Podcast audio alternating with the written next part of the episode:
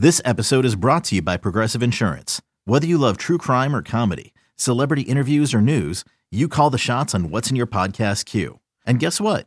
Now you can call them on your auto insurance too with the Name Your Price tool from Progressive.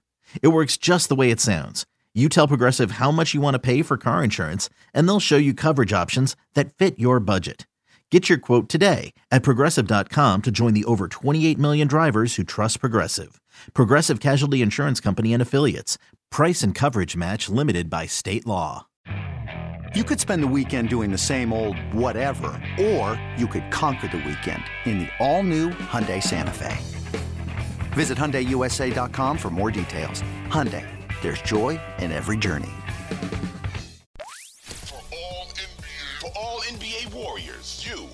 Tuned into Golden Spaces with Nat and Justin.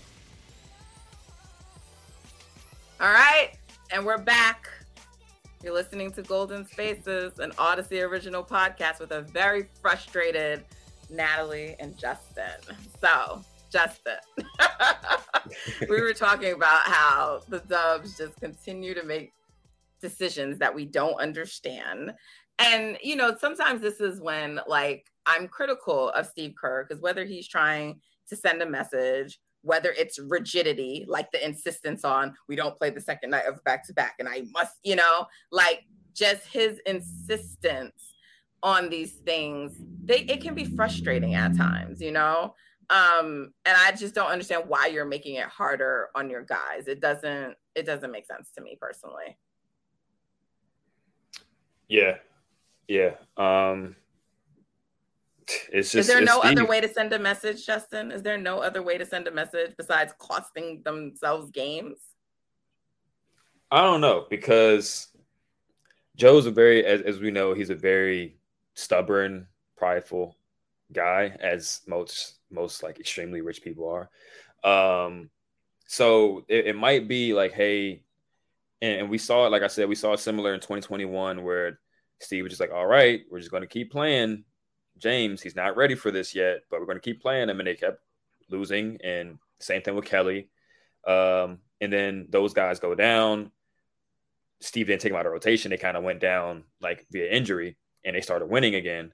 Um, so I'm not really, I'm not really sure how they can get the point across to to make some changes, whether internally or externally on this roster. But it but has to come at some point. But the difference with that season is even though we did not like it as fans, and I actually still disagree to this day, the moment Clay went down, they punted that. They walked into that season for sure. Like, like we can't win this. And they were utterly shocked by what like Steph was doing. They also, for purposes of picks, didn't want to be too high in the standings, right? So there were some other things going on in the background. And it annoys me because to me, I actually think that year was wide open too. You get Steph a couple of guys and they could have made a run, you know? Who mm-hmm. knows? Maybe they do at the end of this, the, you know, fail, but like, do you, do we really think they couldn't have beaten the Utah Jazz? Right? right. Like, do we think that wasn't possible? Um, because, you know, Memphis maybe doesn't even make it in, you know, that year. Or maybe they mm-hmm. do and they're playing Memphis. I don't know, but they, I think they could have beaten the Jazz, maybe the Clippers, a healthy Clippers probably would have given them a, a lot, you know, but Denver do like, I mean, Denver's a difficult matchup too, but I just, I think that they, or it was the Suns, right? I, I don't believe in the Suns ever. So you, I, I'll take the Suns any day. So I just, I felt like that was a year that we punted unnecessarily. Mm-hmm. Now you're, you're returning champions. You're the reigning champs. You're the reigning champs we punting this year? I just need to know, please, because I missed the memo because I thought we were trying to win again, trying to win while you still have Dre and trying to win while you still have Clay because we don't know if Dre is going to opt in. We don't know right. what's going to happen with him. So yeah. I'm just, I'm just perplexed. And, and and I've and I've spoke about this before where I said like you're trying to winning and developing at the same time. It's not impossible, right? But when you lean too far into either direction, it's going to really hurt the other way, right? So they really leaned into winning last year, especially early on in the season. Moody essentially didn't play much, right? Kuminga, he played a lot, but he was he was kind of yo-yoed with his minutes and stuff like that, and he didn't play in the playoffs, right? So you you you can say that they didn't have as much opportunity to develop as much they possibly could, right? As the other guys in their draft class who get to play 30 minutes a game, 82 games in the season, and just you know naturally progress over the course of the season. Where this season is kind of the opposite of that, where it's not even the opposite because they're not they're not playing as much this year either. But as far as the roster construction, you've leaned more into development by letting allowing guys to walk who are essentially standing in the way of those guys getting minutes or the opportunity, and you bring in two more young players that you have to develop. So now you have uh, Jordan, who's still developing, obviously. You have Mo, uh, uh, Moody, Joku, Wiseman, PBJ, and Rollins. That's six players that you're developing, right? That's essentially half of your team. That's a little bit too far into the development, in my opinion. Um, and then you don't have like the solid eight, nine, 10 year vets that you kind of had last year, or at least guys that are in their you know 28, 29, age 30 seasons that know how to play basketball. They've been in the NBA and the G League, and they've been all around the, the league. They they know how to play. You don't have those guys in your roster this year um, to help those guys along or to eat minutes when those guys aren't performing well. So it's it's helping or it's contributing to the bench being the worst in the league. Um, so like I said, when you lean a little bit too far into development, it's going to your your, your is going to suffer. And I think they need to like kind of walk it back a little bit and lean a little bit more into the winning right now um, in order to get the season back on track and potentially win another championship. When you need mealtime inspiration, it's worth shopping Kroger, where you'll find over 30,000 mouthwatering choices that excite your inner foodie. And no matter what tasty choice you make, you'll enjoy our everyday low prices, plus extra ways to save, like digital coupons worth over $600 each week. You can also save up to $1 off per gallon at the pump with fuel points. More savings and more inspiring flavors make shopping Kroger worth it every time. Kroger, fresh for everyone. Fuel restrictions apply. Okay. This is a good transition for us to start talking about what we saw from some of the young guys. But I'll say this. And yes, I understand it's two different leagues, but I'm going to say this. If something bodes well about this, it's that the Las Vegas Aces had like the worst bench in the league last year. They really had no depth. And that was hmm. part of what contributed at times to them losing games. And they won it all. So they, they, they won it all so there's something to lean on to. Like, I don't care about the misogynists are gonna be like, yes, the WNBA and dismiss it, but like it's basketball and your benches matter. And their bench was a topic of discussion all last season because it's like they don't got no bench. And that's why people thought, I mean, the Sky didn't even end up making the finals, but like that's why people thought like ultimately the Sky would win out because they had like a you know a bench and the Aces didn't, but the Aces, you know, they you know, they got the bench contributions ultimately that they needed, but it was really mm-hmm. about like their their starting lineup. I hope the Warriors get a bench or that somebody like starts to step up and gets it. But um I'm a little worried too because of how Kerr is. Like I feel like you also take the confidence of these guys, right? Like, you know, is Moody gonna go out there and be the same player, or is he so worried about just getting on the floor that he's not gonna play the way that he should because God mm-hmm. forbid he makes a mistake, he gets snatched. But, you know, um this two-way guy, Lamb, can can make as many mistakes as he wants and he continues to see the floor, right? And so mm-hmm. um again, it's like you know, Marcus Thompson always says this with Kerr, it's about the kinds of mistakes you make. Like there's just certain mistakes he doesn't like. And if you do them, then it's like you're out, which I think is sort of unfair. Like these are your lottery picks, they need to develop. And like Moses is actually shown, like again, we talked about this, I think, on a prior episode, you and me, but he's actually shown positive, like being on the court. So I like it, yep. like of all of the people who are not getting play right now, and he, granted, he did last night he did, you know, like he was brought out not just in garbage time in their last game.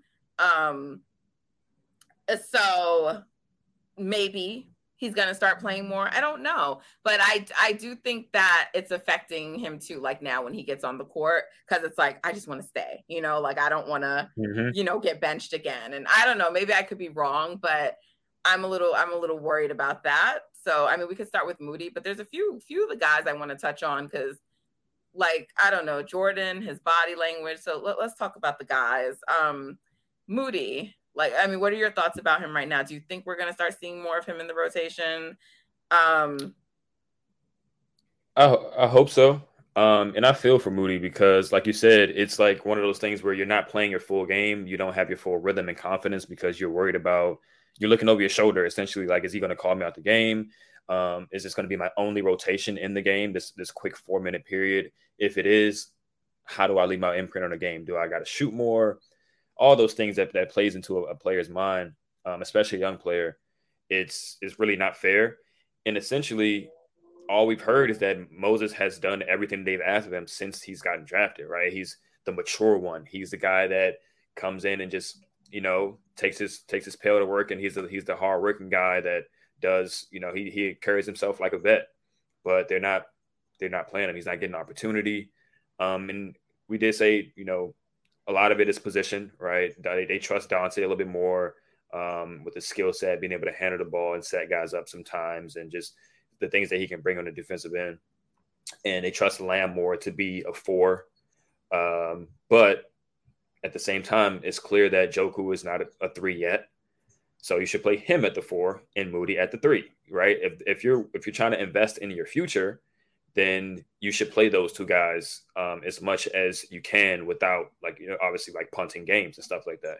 And at this point, Lamb hasn't played well in a few games, so I think Moody should get a um and a, a, bigger opportunity. I think they should play Joku more at the four because that's his position right now. And Steve even said himself, we view Joku as a four, but they haven't played him at the four this season like at all.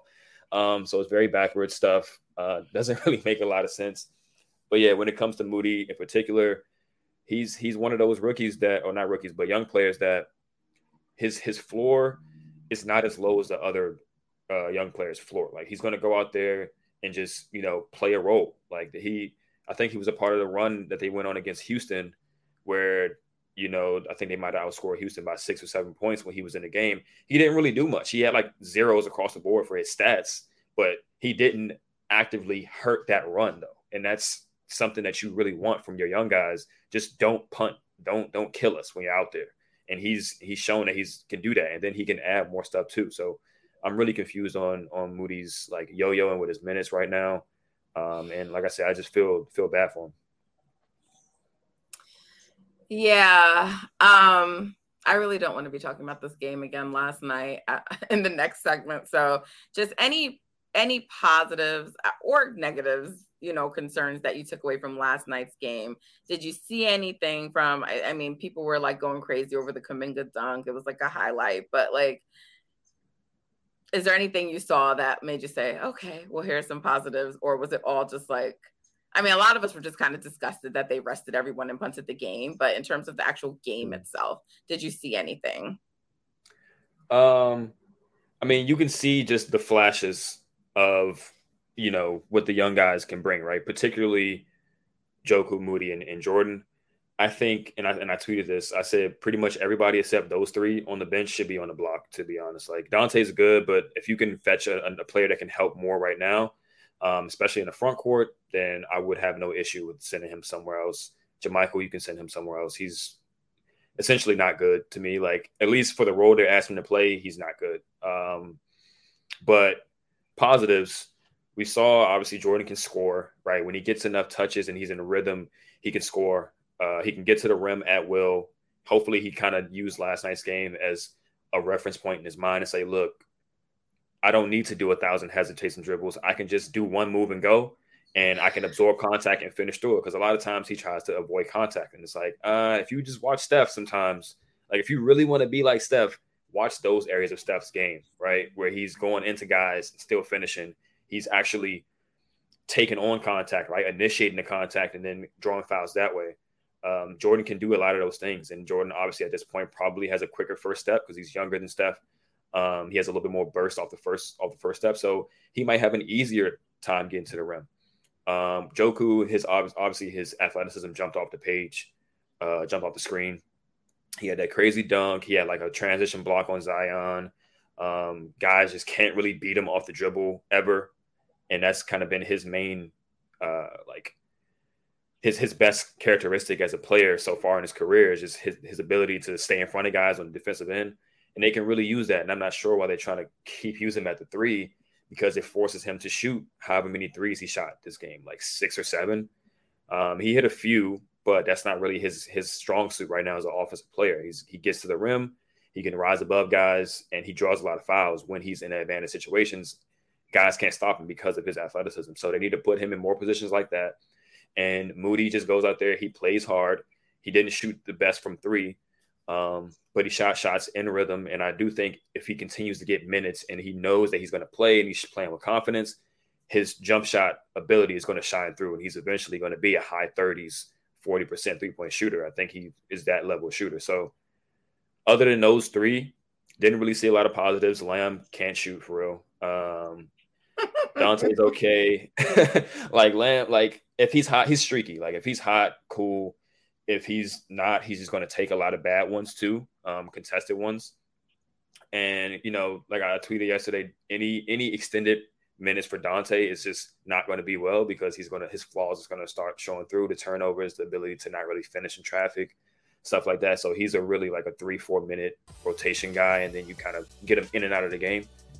But yeah, other than that, it was just negatives, right? A lot of turnovers, defense was bad, all that type of stuff. So. All right, we're done with that game. Let's move on to some positives and um, wrap this up. So you're tuned into Golden Spaces with Nat and Justin. We'll be back. Thanks for listening.